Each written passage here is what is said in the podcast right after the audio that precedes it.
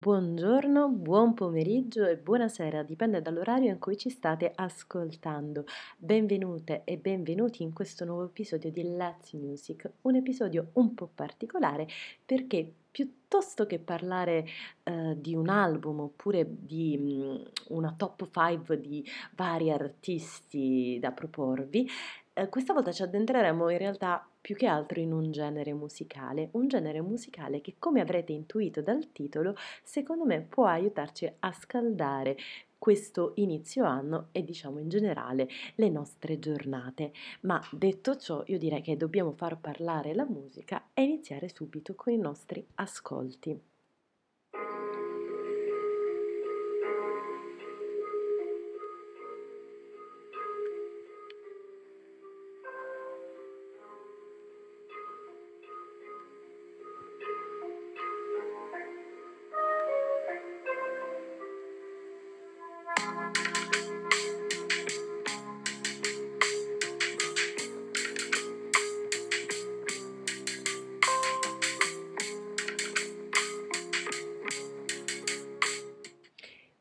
Questa qui era Nos Usamos, sperando di pronunciarlo decentemente perché con lo spagnolo sono particolarmente negata, di Gioni. E non so se potete avere già intuito di che genere di musica stiamo parlando. In realtà questo genere di musica si capisce un po' meglio se lo si ascolta um, in un, insieme, ma più allungamente di questo breve assaggio che vi ho appena fatto fare. Sto parlando del genere musicale del lo-fi che in, se cercate su Wikipedia troverete che si eh, chiama anche bassa fedeltà, o meglio in realtà eh, questo bassa fedeltà non è mai utilizzato, ma ehm, viene la traduzione speech del, dell'origine del nome, che è una contrazione della lingua inglese della parola low fidelity, cioè delle due parole low fidelity, ed è un tipo di mh, musica che fondamentalmente è caratterizzata eh, da determinate sporcature che di solito nelle registrazioni di album eh, si evitano. Nel senso, se si sente una, un, un, disturbo sonoro, qualche voce de, di sottofondo, una grana particolare, tendenzialmente stiamo parlando di low fidelity, cioè di bassa fedeltà, cioè di lo-fi. È un genere musicale che in realtà è molto, uh, molto antico, in qualche modo, cioè molto antico no, però diciamo nella storia della musica del Novecento risale, le, una delle sue prime eh, apparizioni risale addirittura agli anni 60. Um, ehm, ma eh, in generale ha preso veramente piede in tutta una branca di musica che veramente è, è variopinta, nel senso che lo vedremo negli ascolti che vi proporrò, ehm, faremo un viaggio non solo attraverso non vari generi musicali, ma sicuramente attraverso vari eh, paesi, varie nazioni, vari eh, musicisti che sono diversissimi tra di loro e anche varie maniere di pensare in realtà il... Um, la, lo fai. Il lo fai infatti in realtà mh, viene un po' considerato erroneamente appunto quando c'è una distorsione del suono, in realtà è proprio un'altra idea, è quella che quelle sporcature musicali, sporcature sonore che di solito si evitano, in qualche modo eh, invece possono dare una grana in più alla canzone, alla musica eh, prodotta dal musicista. Nel caso di eh, Gioni, che appunto come dicevo eh, prima è spagnolo, in realtà è messicano, stiamo parlando di una, una, un musicista che si occupa prevalentemente di elettronica. Um, quindi vediamo già che la musica um, lo fai a varie diramazioni sostanzialmente. E, ehm, però adesso io passerei, continuerei il nostro excursus e andrei addirittura in Grecia ad ascoltare un altro tipo di musica, eh, simile per certi versi, ma allo stesso tempo molto diversa.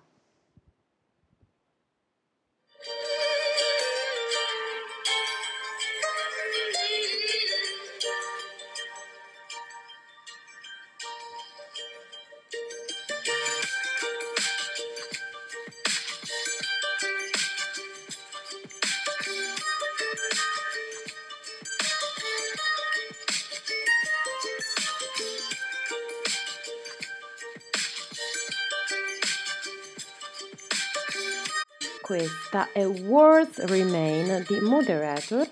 in featuring con Josh Garrels ed è eh, appunto un compositore, un musicista greco che è, mm, è caratterizzato dalla sua volontà di prodursi musica molto cinematica, un po' si sente già dall'ascolto, e mm, parte da in realtà comunque dal trip hop di cui vi avevo parlato in un video precedente e in realtà poi fa tantissime variazioni di genere. Eh, cosa lo assimila a quello precedente? Fondamentalmente che anche questo brano è prodotto in maniera lo-fi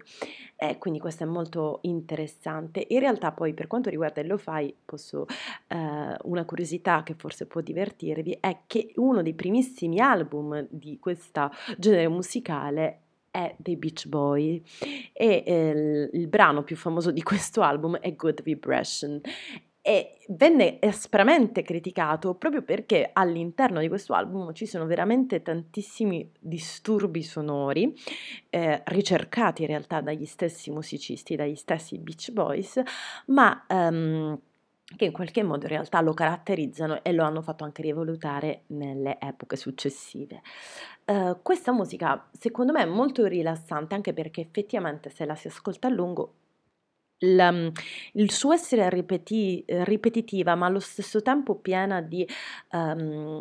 suoni che non sono puri, in qualche modo danno un senso di comfort mentre la si ascoltano. Infatti a me capita di ascoltarle quando ho il cervello molto pieno e ho bisogno di rilassarmi. Uh, ma se, bis- se, si vuole ancora di più rilassarsi, il musicista successivo, la canzone che ho selezionato, in effetti è perfetta, quindi passiamo e andiamo in realtà in Giappone.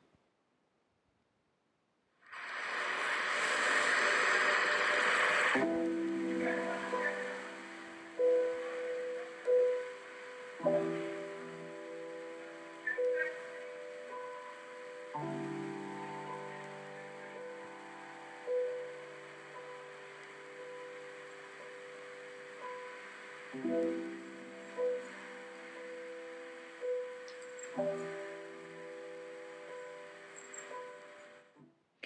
questa era In Cities in Tongues,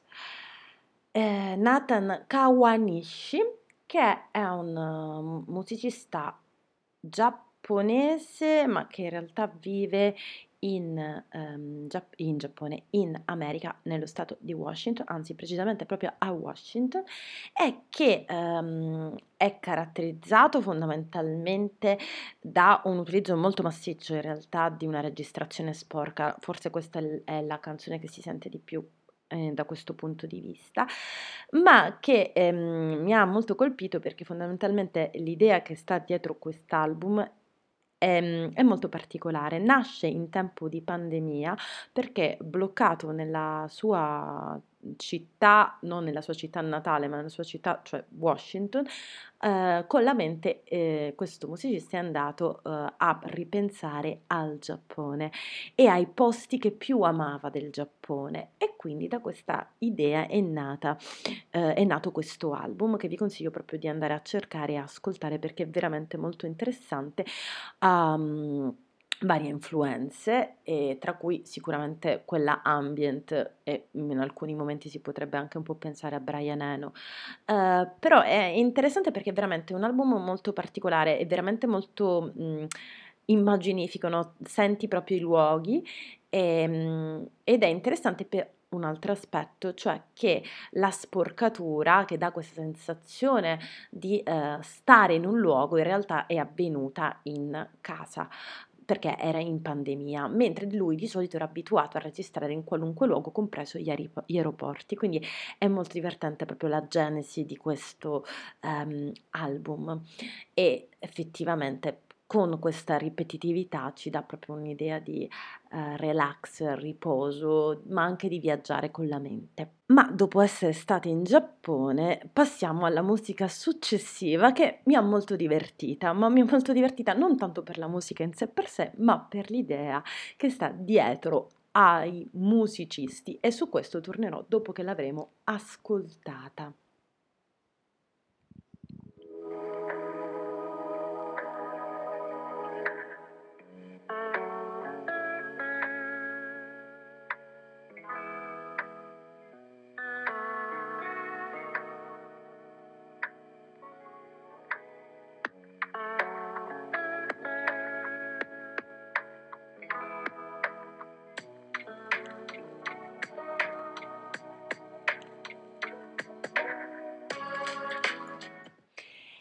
Questa era 11 pm in London di Ho The Joy. Allora, questo gruppo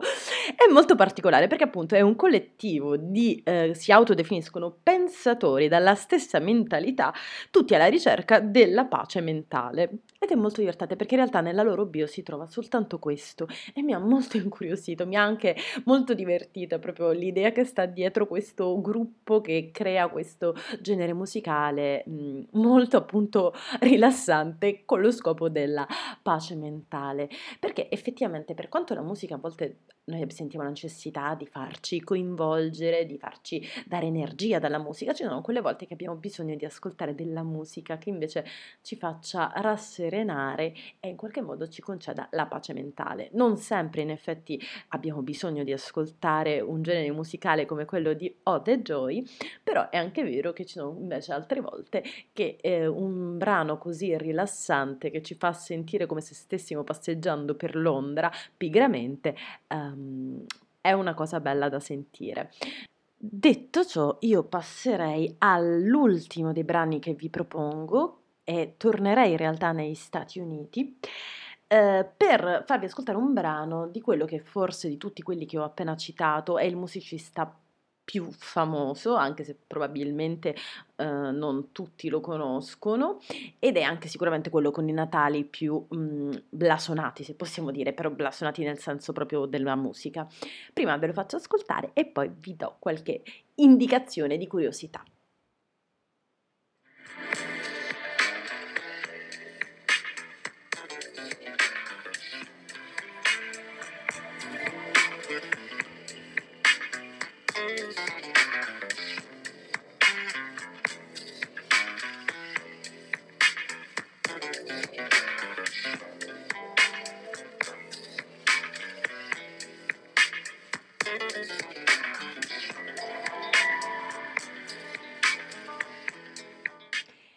Questo era Flying Lotus, eh, pronipote di poco poco di meno di John Coltrane, quindi diciamo sicuramente ha dei natali musicali estremamente blasonati. Eh, in realtà è un personaggio molto particolare se, se, lo si va a cercare, perché è anche un rapper, però mescola varia, varia musica, ehm, stimo, vari stimoli in qualche modo ed è molto interessante, anche il brano che vi stavo facendo ascoltare, se lo si ascolta tutto, è molto affascinante anche perché aggiunge, cioè c'è questa chitarra che, che suona, che dà diciamo il ritmo e, e che guida attraverso il brano e che comunque in qualche modo forse è sicuramente meno rilassante dei precedenti, però allo stesso tempo eh, dà questa voglia di ascoltare, di gui- farsi guidare dalla musica, quindi è molto interessante eh, per questo. È, è divertente perché appunto Flying Lotus in realtà è un rapper che si è nascolto, nascosto per molto tempo fondamentalmente, cioè nel senso che eh, aveva, eh, ha debuttato come rapper eh, successivamente e non con lo stesso nome. Quindi è molto particolare come personaggio, quindi vi consiglio proprio di andarvelo a cercare e, e, di ascoltarlo, sia come rapper che come appunto musicista di altro genere. Come rapper lo trovate sotto il nome di Capitan Murphy, che è molto divertente, e appunto invece per quanto riguarda eh, questo genere musicale che, in cui in realtà lui naviga, fa di tutto e di più, perché appunto si è occupato estrem- a lungo di anche elettronica, di remix, eccetera, eccetera. Famoso è anche un suo remix di In the Rainbow di, dei Radiohead, eh, lo trovate come Flying Lotus.